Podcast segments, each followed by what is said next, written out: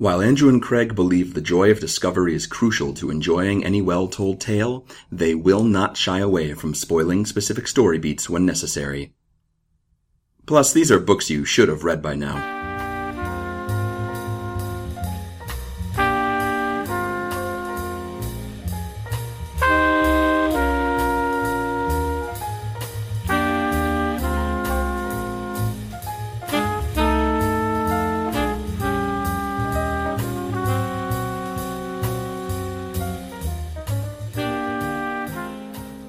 My fourth was pretty good. We watched a lot of fireworks. I'm a big fan of fireworks. Are you a big fan of fireworks? I like fireworks. I don't really have a lot else to say. Like, have you ever noticed with fireworks how they save them all for the end? They do leave them all for the end. I wish I could just watch fireworks finales instead of having to wait through all those other fireworks. Yeah, like let's have everybody who does a fireworks show like all put all their fireworks in one big super flammable basket. And then we just have one like hour-long finale, and that's all the fireworks that happen. I think that'd be pretty good. Welcome to Overdue. This is a podcast about the books you've been meaning to read and the fireworks you've been meaning to watch. My name is Craig. My name is Andrew. And so when we were watching fireworks, me and my friends, on July 5th, because we had a better view of some great fireworks on July 5th than we did on July 4th. Yeah, the 4th got rained out. Not here, but we were farther away than I would have liked. We got to talking. We don't know how fireworks shows work. Like, I imagine 100 years ago, fireworks shows were like three dudes running around frantically lighting off fuses to time them with like a ragtime band. Yeah, but I bet it's all robots now. It's probably like, all robots now. Firework robots. It, like, hit the go button on the fireworks. Embrace patriotism. Yeah, I bet they like program it on their little their MacBooks, and then they let the fireworks all go. Do you have the firework app that you use to sync all your fireworks between your Dropbox and your fireworks? It's on my iPad. Ugh. Is there an app for that? I Bluetoothed all my fireworks. Fireworks. I know, but I really don't know how they work. I honestly don't know how it works. Okay, so here's what I know about fireworks is you have to, like, you can't just set it off. Like, you have to put it in a stand and then point it up at the sky. And you have to make Step one, point it at the sky. You have to make sure that your stand does not fall over, like, while you're trying to shoot the fireworks off, because then it will shoot into the field across from your house and start a small brush fire. Not that my dad did this or anything. He made a fireworks stand out of like a Mountain Dew bottle with the bottom cut off. That's pretty good. So yeah, that I can say that they don't work that way. That's not how it works. Like we can limit the sphere of fireworks to not that. Okay. Yeah, I really want some analog fireworks. I want some old school. Three burly teamsters on a like trash boat, like setting off a bunch of fireworks. Yeah, bespoke fireworks. Yeah, bespoke fireworks. Make them for me. They should spell my name in the sky. I saw some pictures of some fireworks that made like happy faces. I've never seen those before. Oh, I haven't seen those before. I saw fireworks over the weekend that were brighter than any firework I'd ever seen. It was kind of terrifying. New technology, man. They just kept getting brighter. I didn't think they were going to end. Did you see those videos of the drones going through the fireworks? No. It was pretty neat. Except I don't know how those drones didn't get blowed up. Good job, Obama. Thanks, Obama, for your drones. Ruin fireworks with your drones. So I guess our discussion of firework technology is a segue, right? Yeah, right? Yeah, into the topics of today's book. All right. Today, for this podcast, the one that we're doing today, I read Mr. Penumbra's 24-Hour Bookstore by Robin Sloan, which was recommended to us by one of our readers, so thank you so much for recommending that to us. And yeah, this book is very much about the intersection between new stuff and old stuff. Specifically, like technology, not just like, oh, I have these new plates and I have some old plates and the old plates are dirty. No, but like specifically technology, like surge technology, you know, the all the new ways we have of getting knowledge compared to the old analog ways of doing things. Okay. So yeah, there you go. What I can say about Robin Sloan, the author, is that Penumbra is his first book, and it's based on a short story that he first posted to his website and then expanded later. And he also released a small companion book, which it's like a prequel. I read it, but I don't think we're probably going to have time to talk about it. And then he also did this story app called Fish that's available, I believe, just on the iOS store. I don't think it's an Android thing. But it's like an interactive story because he as an author is very interested in combining new things and old things. So he was trying to tell a story like you would tell it with a book, except he was doing it through like an interactive app. And then one thing I found out via an interview that he did with NPR, I think, is that the physical book version of Penumbra had a glow-in-the-dark cover. Yeah, I think I read about that. Yeah, he was trying to give people who bought the regular book version like something special, like a special reason to buy it. Well, he could have put like a fold-out map in it. You could do that. But I don't think that like a fold-out map of San Francisco would be very interesting. It might be. Here be dragons. Here there be burritos. Here there be BART stops. I don't know. Here be Google Glass. But you said you read the e-book version. I read the e-book version, yes. All right. And it was fine. Let's dive into what the book is actually about. I think we've kind of hinted at that it's about... So it's set in the modern day? Is that true? Yeah, I want to say like very near future. All right, like all these books tend to be when they tackle like technology. Late this decade future, not any later than that. I don't. Okay, think. Cool. And that's just going off of things that are mentioned that are like that are happening or like might happen, but like it seems very familiar, and yet it seems just a touch removed from where we actually are in time right now. But he never actually Sloan never actually mentions the year. Anyway, so the book starts with our protagonist Clay Janin, who is a relatively recent college graduate who went to a liberal arts school and then got a job in San Francisco designing a website for this fancy bagel startup called New Bagel, which I would laugh at more, but I believe that there actually is like a fancy grilled cheese startup that exists out in San Francisco. Well, I'm not surprised. I mean, here in Philly, we have Federal Donuts, which might as well be a fancy donut startup. Federal Donuts is great, though. I follow them on Twitter. Do they tweet anything good? Yeah, they tweet pictures of their food, and you can tweet at them and ask them what they are making that day. They'll tell you. Cool. That's good brand engagement. It's pretty good brand engagement. So he designs the website for this startup, and then the startup crashes and burns because it's stupid. Just like most startup ideas. No one wanted their fancy new bagels. They wanted all the old bagels. They just wanted old-fashioned artisanal bagels. Okay. And he talks about when the store went out of, or like just before they went out of business, they discovered that nobody wanted these like fancy robot bagels, and so they tried to go back to making old fashioned bagels, but they were bad at it, and everything got burnt, and then the store went out of business. That's kind of sad. Is this told with like a little bit of humor in the telling? Is it meant to elicit like the giggling that it's eliciting out of me right now? The book is pretty light. Okay, all things the subject matter is sometimes serious, but it's usually pretty light, and it doesn't, though it deals with technology and everything a lot, it mostly focuses on the positive aspects of what technology enables and doesn't dwell much on like the privacy and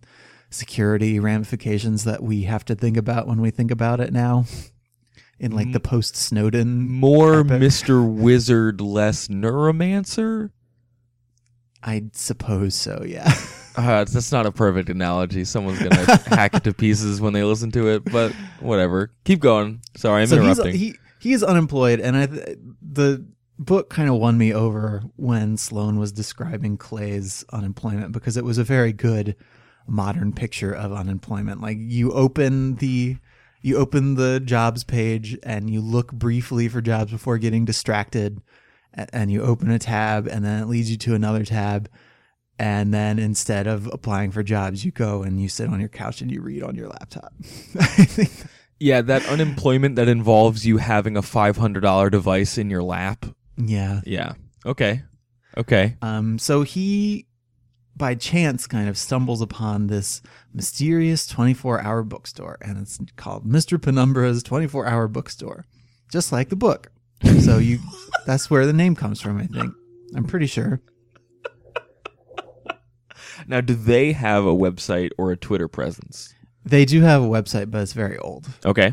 And that will come into play a little bit later, I guess. Great. But so Mr. Penumbra is this old guy, and Clay comes in and he says, "Oh, I saw you had a help wanted sign up." And Penumbra asks him, like, "What do you seek in these shelves?" That's my old man voice. Wait, say that again? "What do you seek in these shelves?" he says. No, but say it in your voice. Close. No, I can't do it again. What do you seek in these shelves? Yeah, that's pretty good. All right, great. It's pretty good. Or maybe he asked him, like, what his favorite book is or something. But he asked him a question. What's your favorite book, kiddo? Like, it's obviously one of those questions where he's expecting a certain answer and you don't know what the answer is, but if you answer wrong, like, you're not going to get the job. No soup for you.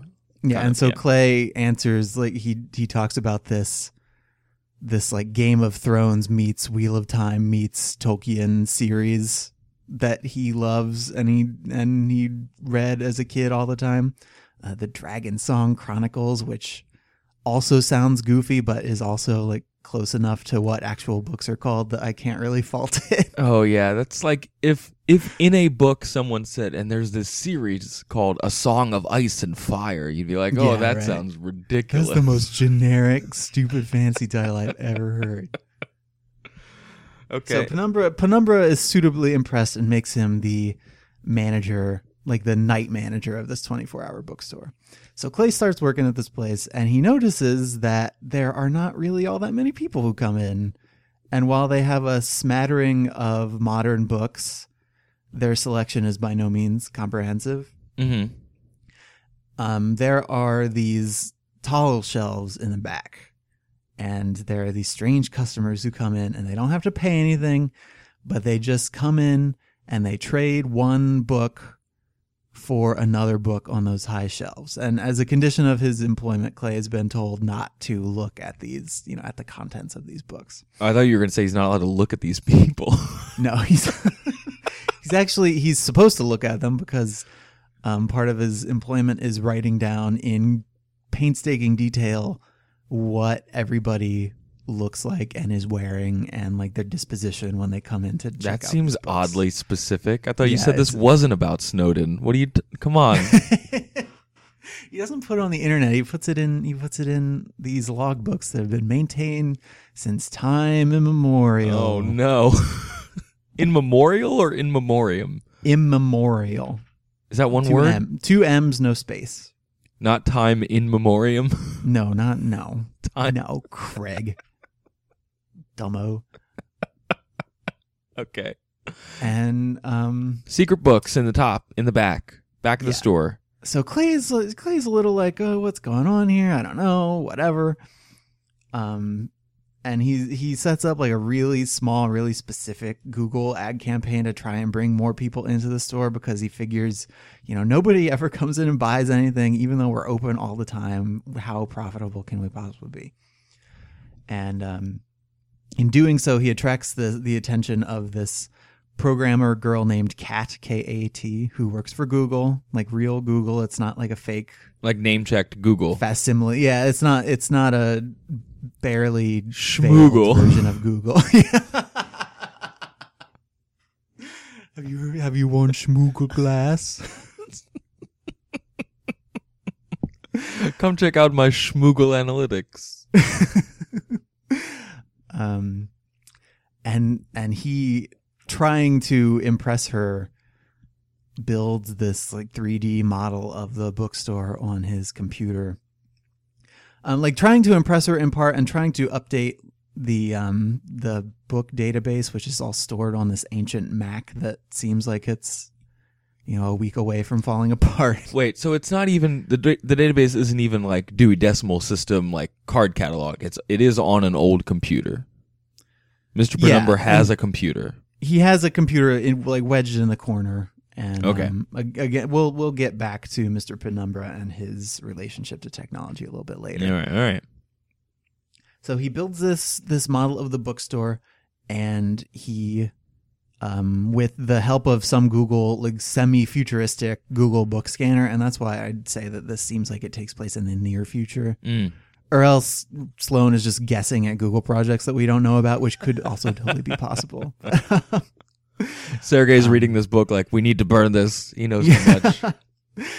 And using the data like gleaned from one of the older logbooks, he figures out that the people who come in to trade these mysterious old books are doing it. They're all doing it in a very specific pattern.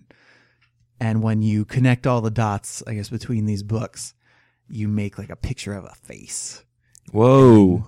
And he shows Mr. Penumbra, and it turns out that he's stumbled upon a secret society.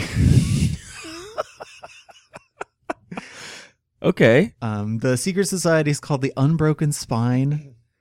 Oh, that's clever. Yeah, and so it goes back 500 years, and every one of these like secret encrypted, it's like all the text in all these books is encrypted, and part of what all these strange people who are coming in to borrow them are doing is decrypting them. So it's a society that's set up around like encoding and decoding this information. Okay. And encoding and decoding is how they sort of initiate new members. Like you have to figure out the pattern and like make this picture of a face on the shelves yourself to like get in. What's basically the face? Who is it? Johann Gutenberg's face? Whose face is it? No, I believe the face is of Aldus Manutius, who's a real dude, related to early publishing. A few of the things that he has done, he's commissioned some fonts. Like he commissioned like the first Italian. He commissioned the first italic font. It may have been the first Italian font. I'm not sure. And he and his grandson Aldus Manutius the Younger are credited with introducing standardized punctuation. So that's cool. We live in a world, and this still happens today. We live in a world where people pay other people to make letters look certain ways. Yep. I just like thought about that too hard. Oh no. Making a font, I think, is much more difficult than it seems. Like, we like to make fun of Comic Sans, but somebody's sweat and blood went into that. Well, then someone tried to come up with a new Comic Sans, as if we all forgot the old Comic Sans. Or like we were all champing at the bit to replace it with something. Like, people who use Comic Sans do not care about fonts. They don't want a cooler version of Comic Sans. They just want something that doesn't look like their taxes, is really what they want. What if you turned in... I think if you turn in your W-2 filled out in Comic Sans, it automatically triggers an audit. You can get that if like you they figure you're joking. If you sign up for Schmerbotax, that's how you can Schmerbotax. File it in Comic Sans. Yeah, I think Schmoogle makes that sound. Okay, so the Unbroken Spine. Yeah, they're all encrypting and decrypting these books, and the end game is to decrypt the book of Aldus Manutius himself, because word on the street is that it contains the secrets of immortality. And if you decode it, then all past and present members of this society will all become immortal. Wait, all past members? Like people who died? People who died. Like including Aldus? Or is he still alive? No, he's dead. No. He's super dead. Died a couple times trying to bring this thing back. Yeah. Okay, so Fountain of Youth. Do you have any questions so far? I feel like I've been like heavy into the plot synopsis for a bit. We'll get into the thematic stuff later. No, I kind of want to know what happens, but all right. I am not gonna spoil the end. Okay. I will tell you more about what happens, but I'm not going to tell you. Well, here's something you haven't... Okay. The Unbroken Spine would be a great place for the book to introduce like a true like villain, right? And you mentioned earlier that... oh my God, remind me of his name. Begins with a C. Clay? Clay, thank you. Main character? Yeah. Yeah, I wanted to say Cal, but I knew that wasn't right. He liked these like adventure books, right? Are there parallels there with the way the book goes? Yes. Okay. The guy who authored the adventure books that he likes was a member of the Unbroken Spine. Oh, snap. And he figured it out. What? He figured out the code. Why didn't he share it? That was the deal. We were all working together. I'm not going to go into that. But he is like, he's a persona non grata with the society because his encrypted codex turned out to be the third book in, the third of three books in that fantasy series. Mm. And he decrypted it and published it because like he couldn't stand not to have it out there. And so he was expelled. And what the Unbroken Spine does to you when you do something like that is you get burned, which means not that you get burned, but that your book gets burned. Oh, so everyone has a book. Everybody has a book. Okay. And the burn book stands as a reminder of what happens when you like go against the spirit of the organization. All right. Now, so you mentioned antagonist, which is one more thing I want to get into. Uh-huh. The guy who is the head of the Unbroken Spine is named Corvina. That's his last name. I forget what his first name is. All right. And he and Penumbra were friends back in the day, and that's like their first adventure is what the prequel book, the shorter companion novel. Like Ian McKellen and Patrick Stewart. Like they're good old people buddies. Yeah. All right. And so and this really illustrates the conflict, I guess, at the center of the book is Corvina insists that to stay true to the spirit of the order, they can only ever try to decode Manutius' codex using methods that he could have used himself. Okay, so not computers. Yeah, so like pen, paper, quill, whatever. And Penumbra, like he has this old computer and he has some other old computer stuff in his office. And he has kind of always wanted to see what modern technology could bring to the table. Like he thought that they could use it to help decode the thing. Okay. Sounds reasonable. And so that's the big central thematic conflict throughout the book is you have like new technology versus old technology, the Google versus trees books. Yeah. Well, because Google's thing is trying to take all this knowledge and catalog it and organize it and make it so it's all instantly accessible. But there are characters in the book who work, like minor characters who work for Google, who talk about this knowledge that's trapped in these books, and you have to go and find it manually. Mm. And that really bothers them to have aspects of human knowledge that's not perfectly organized and cataloged and accessible to anybody. What is the argument that the book kind of presents that romanticizes or advocates for old books or like the old methodology? Like what's better about it other than nostalgia and, that's the way we've always been doing it? Part of it, I think, is if this book has a moral, and I don't think that it strictly speaking does, but if it did have a moral, it would be that, the journey is as important as the destination. It's not, I'm boiling it down to a sentence that sounds pretty trite, but so it's, it's about the searching and about, I don't know. There are some references to like, the way books smell or the way they feel in your hand, which Penumbra actually kind of jokes about. He's like, you know, you're doomed when people start talking about the smell of the thing. So it doesn't sound like the book, this literal book that you read, comes down on either side of the fence, right? Well, I think if, the journey is as important as the destination is one thing. And then the other thing is that technology does not necessarily mean the end of, you know, the end of books that you know and you love. Like, yeah. Like there are people who try to say that, you know, Kindles are evil or Nooks are evil or whatever, or they're in some way innately inferior to paper books. And I think what this book argues is that, you know, the story is still there, and that is what's really important.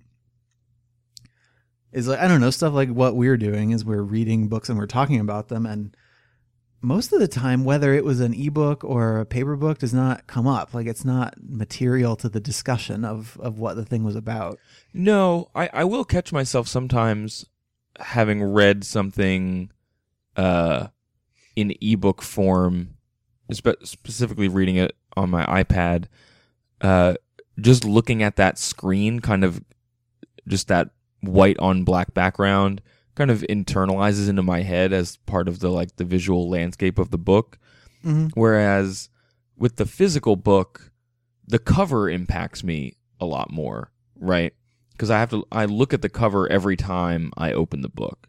So maybe just myself as someone who is visually oriented in terms of how I remember things, that kind of imprint becomes a little bit more important doesn't sound right, but they associate themselves in your mind. Yes, like I'm like that's the visual that's associated with the book for you. Yeah, and I'm reading The Reader right now for next week, and I'm reading a small trade paperback version of it, and even that is kind of affecting, like, the layout of the smaller pages is affecting how there are lots of short chapters in that book, and just, I don't know, the size of each page and all that kind of thing. That definitely has an experience an effect on my experience with the book.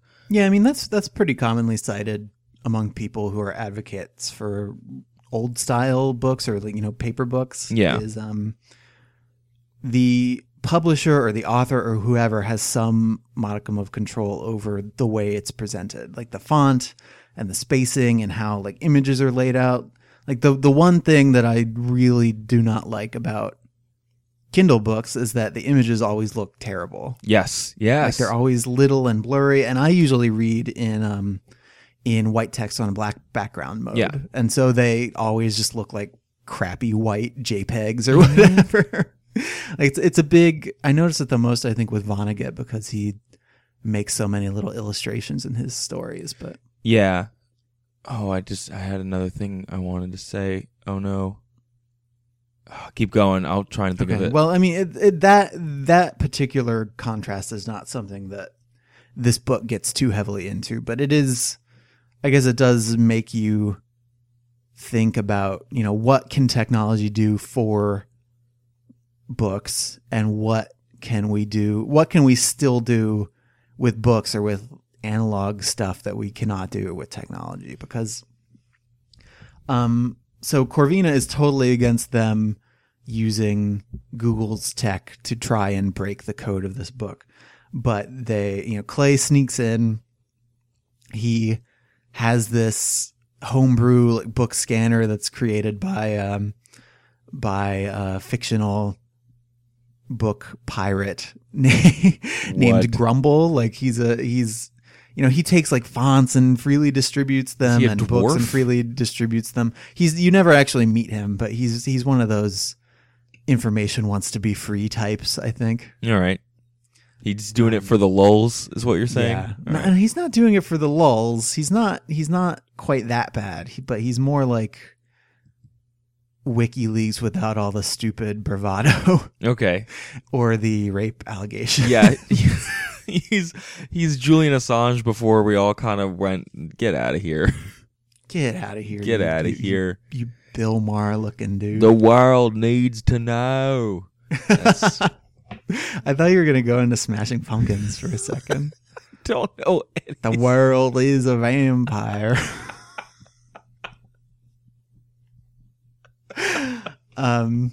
So they sneak in and they scan this book. Okay. And they take it to Google, and they basically throw all of Google at it. There's a sequence where Kat is directing this team of people outsourcing the decryption of this book to computers and people all over the world. And there's this passage where Clay says, you know, for 3 seconds today, nobody could get their Gmail. Nobody could search for anything. Like, all of Google was devoted to cracking this code, and Google can't do it. I was just going to ask if it was like 24 technology where like someone throws a switch and all of a sudden all the computers in the world just go this way and yes. And it just, there's a little bit of that. Like, there's computer magic happening. The concept of this thing called the big box, which is just where all of Google lives. Oh yeah. Like Tron. Yeah. But in other areas, it's surprisingly, I guess, faithful to what tech can do. Like, there are systems where if you need a bunch of human eyes at the same time, like, you can outsource it. Oh yeah. Yeah, totally. To a bunch of people at once. I'm trying to remember what it's called. The Amazon one is Amazon Mechanical Turk. Yes, Mechanical Turk is the named after that fake robot that existed in like the 17th century or something. Right.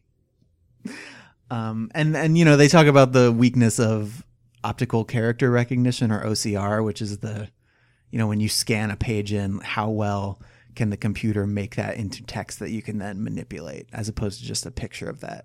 Yes. So yeah. One of the things about Sloan that's kind of interesting is he is very interested in technology, and he does live in San Francisco, which is as soaked in tech as I think any place can possibly be. Mm-hmm.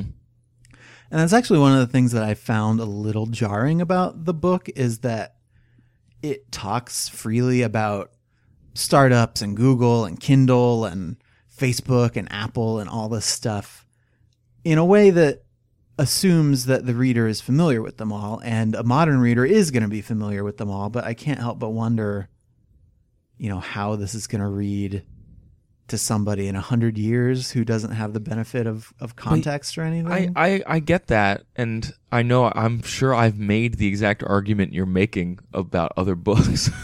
Yeah, like, but I'm trying to think, like, if we read Jekyll and Hyde, or if we read Holmes or something, yeah, like, what technologies or whatever exist in that book that we need to go and look up more stuff about, or is it just we know enough about that period of history, like we studied it enough in our various schools that we nobody uses like a rotary phone anymore. But no, I think that is still like, I have to talk to a 5-year-old and see what they think, but I feel like that's still it's still universally recognized as a phone. Okay, you know?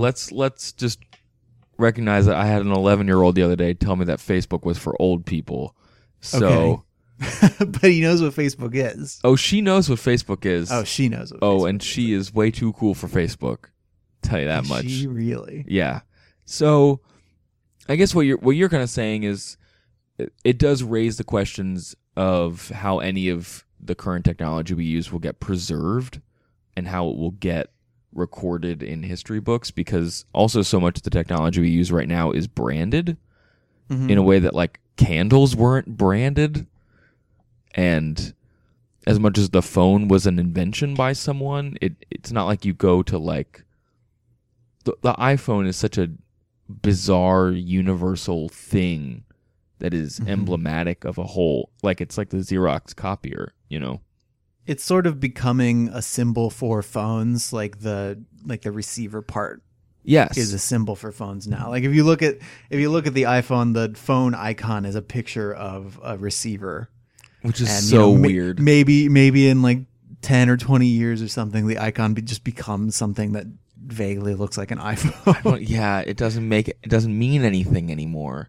Or like the floppy disk is still in a lot of software used as the shorthand for saving something. Well, and even though these computers have not touched a floppy disk in decades. We call when we save something on the internet to read it later, we call it bookmarking.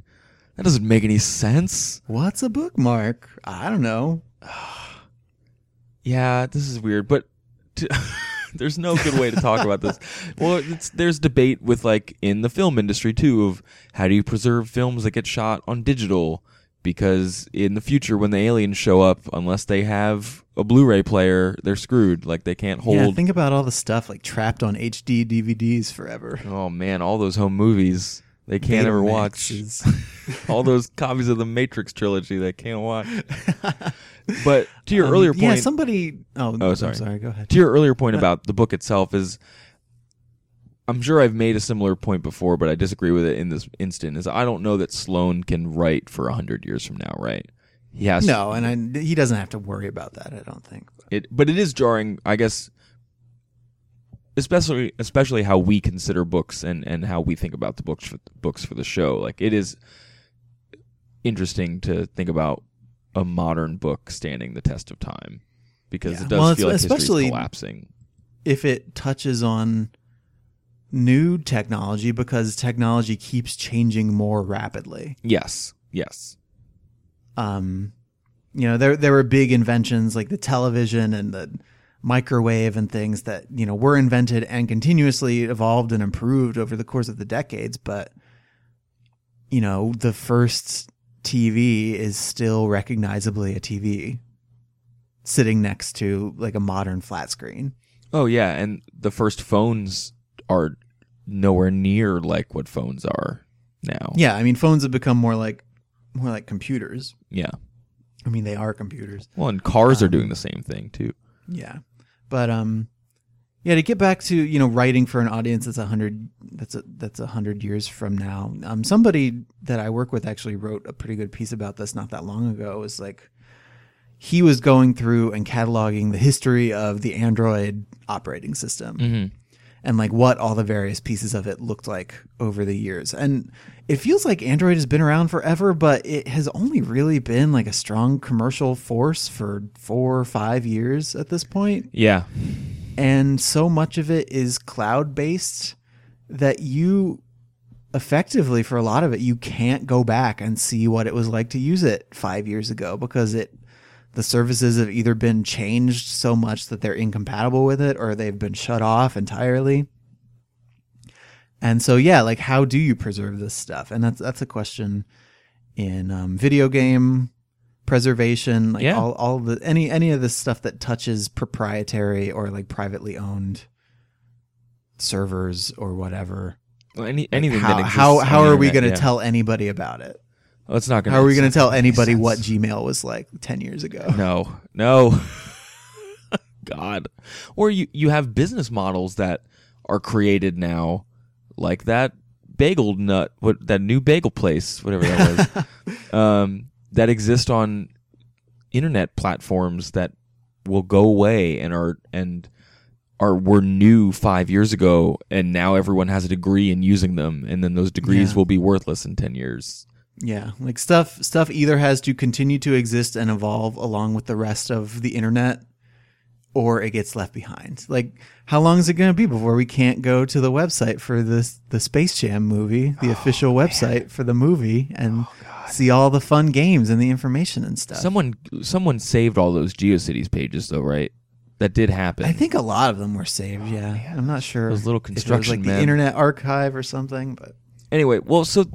This book doesn't sound like it is tackling the internet writ large as much as it's tackling technology with regard specifically to the consumption of like story and book, right? Mm-hmm. Or like, yeah, I guess that's right. I'm trying to articulate the. It seems to have a narrower focus than what we just kind of. We're riffing about, which is fine. I'm actually kind of interested in why and how the book succeeds in maybe not engaging with some of the larger ramifications of this stuff. Yeah, I mean, I think it partly gets away with it because I think it was written pre-Snowden. Fair. I think this is from 2012. Yeah, and so those questions were less at the front of people's minds, and there is a fleeting mention of the fact that, you know, Google builds all this cool stuff and then they use all of it to collect and then sell ads to everybody, and that's how they make their money.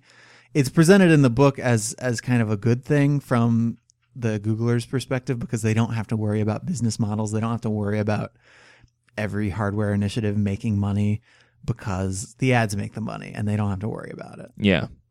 And that's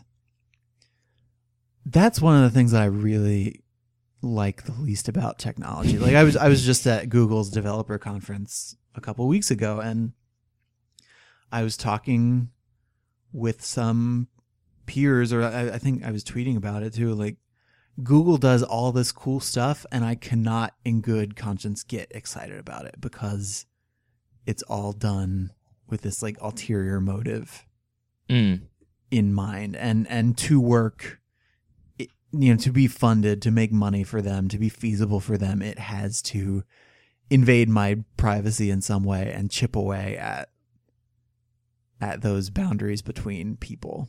I don't know. Yeah, that's fair. Or create bound, like the other flip. It's interesting that you said create boundaries between people, or chip away at boundaries between people. Excuse me, because the other work that this kind of that Penumbra reminds me of is there's a playwright that I really like named Sarah Rule, who wrote a play years ago called Dead Man's Cell Phone, which is, by this it's kind of dated now, her like what a cell phone was when that play came out like 7 years ago.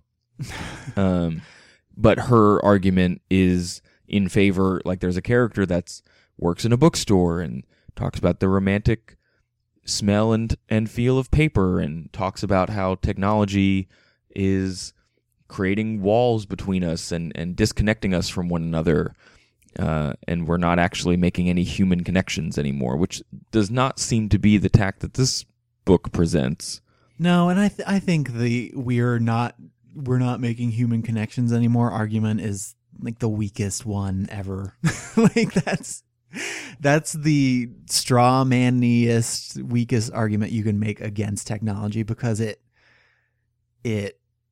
paints a picture of some world that didn't exist, where before we had smartphones, everybody was always going out and just hugging everybody else. No, all the time. I don't. Like, it's not like. No, but I do like. I do sometimes look up on the train and like. Everyone has a thing in their ear so that they couldn't even possibly. Everyone is very happy to have the excuse to not hear what the person next to them said, myself included, right?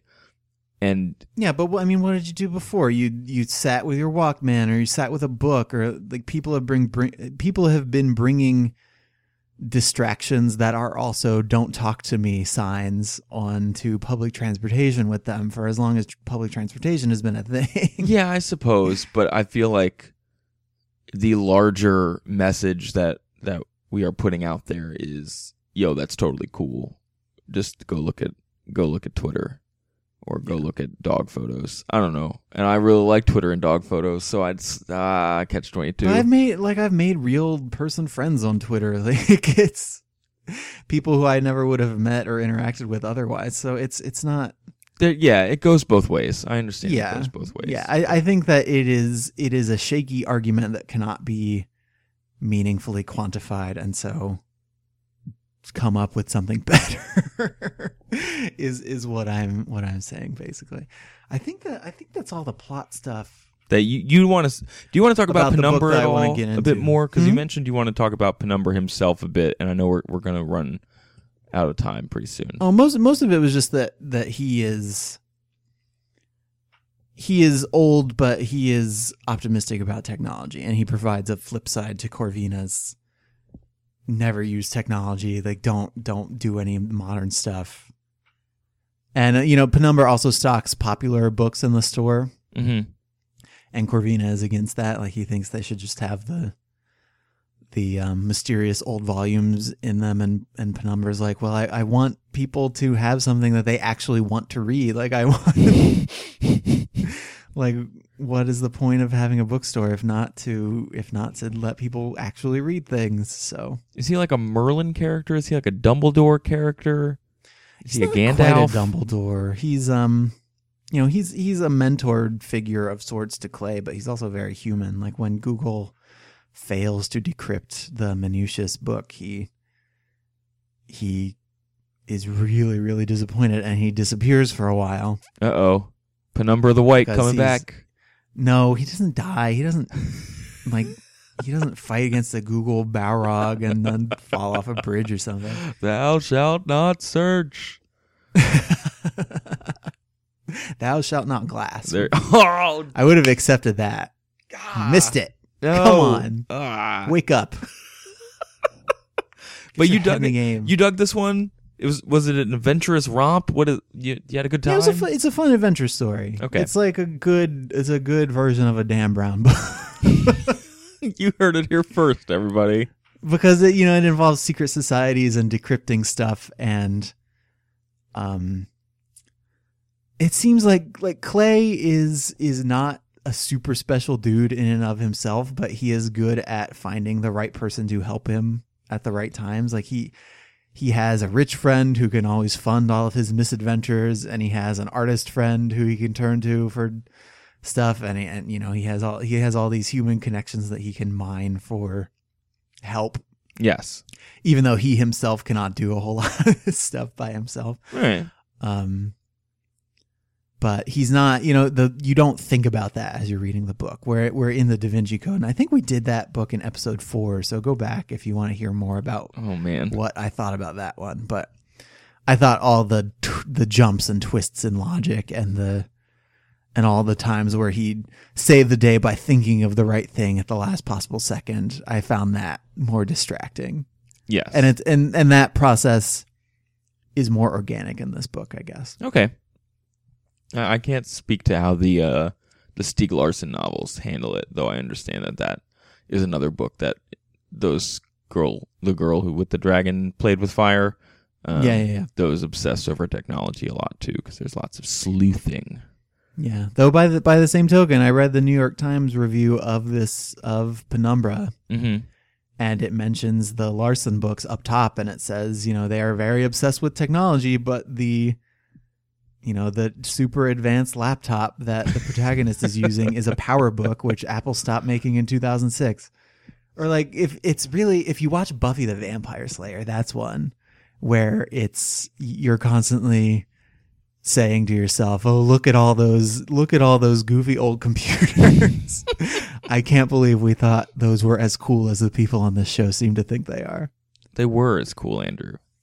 Yeah. So that's the kind of thing that I worry about. Like, even a modern audience who has these things in living memory. Like, if you wrote a book all about connecting to AOL via dial up, like, we would understand what you were talking about, but it would date the work pretty immediately.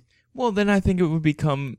Then it's on you to make it a book about that, and about that as an interesting period piece, rather than... You can't just set an adventure story there, I think, without a thematic connection. Yeah. Yeah, you don't want to just write a book that's about something else, but then describe painstakingly the specs of the phone that the person is using. Quad-core processor. Bluetooth. That phones have Bluetooth, right? And the character says, "Oh, with this advanced 4G LTE on Verizon, I can call just the person I need to solve this mystery." That'll be $5, please. Oh man, I just made myself sad thinking of ad placement in books. Oh man, so if you've got some sad ad placement in books stories, you can send them to us at overduepod@gmail.com. Or you can tweet them to us at twitter.com/overduepod or facebook.com/overduepod. Madeline wrote us in this week, thanking us for the Tina Fey episode. So we thank her for writing in. And she also said she's going through some of our back episodes, and we are very excited that she's doing that. They're all available on the website, right, Andrew? Yeah, they are all available on the website, because you can visit our RSS feeds or our iTunes page and subscribe to the show. If you subscribe on iTunes, if you would also take a second to rate and or review us, those help the show be more visible in the search rankings, and it just generally really helps us out. We've gotten, I think, 2 new reviews from Stephanie Griffin and Rosemoon78. Thanks, guys. Since we recorded last, and they're very, very charming. People seem to really like the 50 Shades show, and I'm feeling like, the more notes I get about people who like that show, the more that we're going to be drawn back into that universe. I can't even. Oh, God. So, I mean, if by popular demand we have to read the rest of the 50 Shades trilogy, like we might hate you forever, but we might also do it. So think about that. Never say never. Never say never. But you know what will push me over the edge is Nebraska. I'll just say that.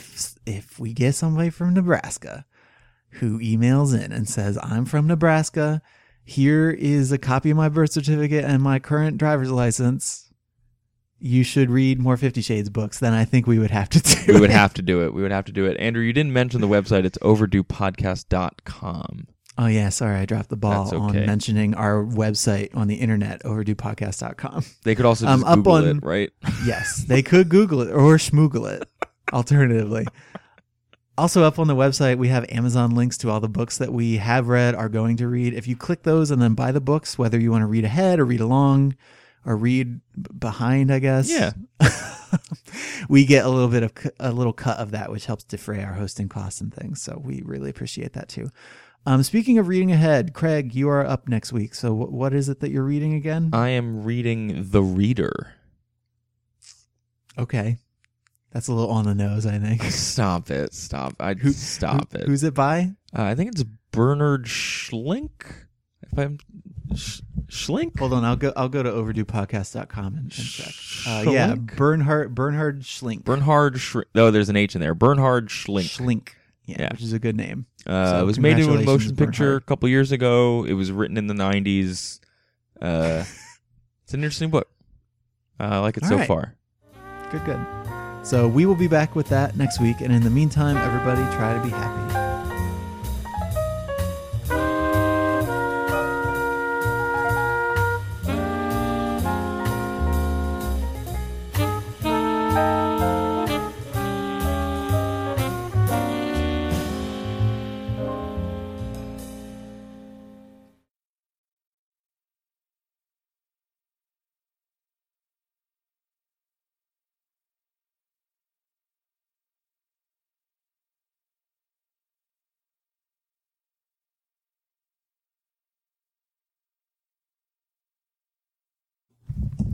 Got something in my teeth.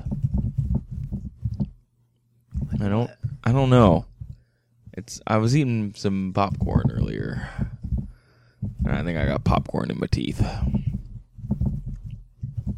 What are you typing so furiously? Just fleshing out my notes here, and then I ended it in the middle of a thought, and I didn't want to get to the end of that thought during. I thought the ending of the book was really. I thought this book was good. It's a short episode. It's a pretty short episode. We did it. I liked it. Was it good for you? It was good for me. I thought it was fine. I've had better. That's one of my favorite Jim Carrey quotes. I've had better. My favorite Jim Carrey quote is when he's talking out of his butt. Yeah. Funny stuff. Uh-huh. Finkel is Einhorn. Einhorn is Finkel. Am I right? Good morning, good evening, and good night. My life's a TV show. Oh no, they erased you from my memory and everything's really sad and confusing. Truman. Oh no, I can't go in the sailboat because my traumatic past. Ed Harris, you live in the moon. Why is Paul Giamatti there eating chips? Oh, no. Oh, no, my friend with the beard, who's pretty good on The Americans, actually. He didn't have a beard in that movie. No, beer, not beard. You're right. Laura Linney, my wife. It was Laura Linney, right? Yes, it was Laura Linney. He wanted to date that redhead, though. My wife, I'm so crazy. My wife, why are you selling these knives? Getting close to Borat territory. So did you have a good fourth, Andrew? Were you going to introduce the show first? Maybe. I don't know if that extended Truman Show riff is a great way to open the show. Yeah, I mean, you can put it on at the end. Yeah, so maybe I would say... So how's your like up, fourth, Andrew? But so just like up front, you say like, here's the podcast, books men and women need to read. Oh, man. My name's Craig. My name's Andrew. We haven't done 70 of these. Remember we said we were going to front load it a little more. Remember we said that like we'd take like 10 seconds to get rolling and then do the intro. Oh, what do you think? So you think, hey, how was your fourth is going to be a really good 10-second conversation. We'll figure it out. Did you not listen to the open of the last one? I did it artfully. It was pretty good. Oh, God. We just rolled up. Oh, so you want me to like roll up to it? Yeah, we're not going to do the 5-minute lead-in. We're going to do like the 30-second lead-in. Okay. Where it's like, oh, by the way, you're listening to the show. Let's keep talking about what we're talking about. Yeah, okay.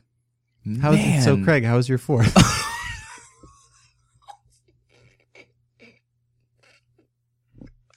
This is all going in at the end.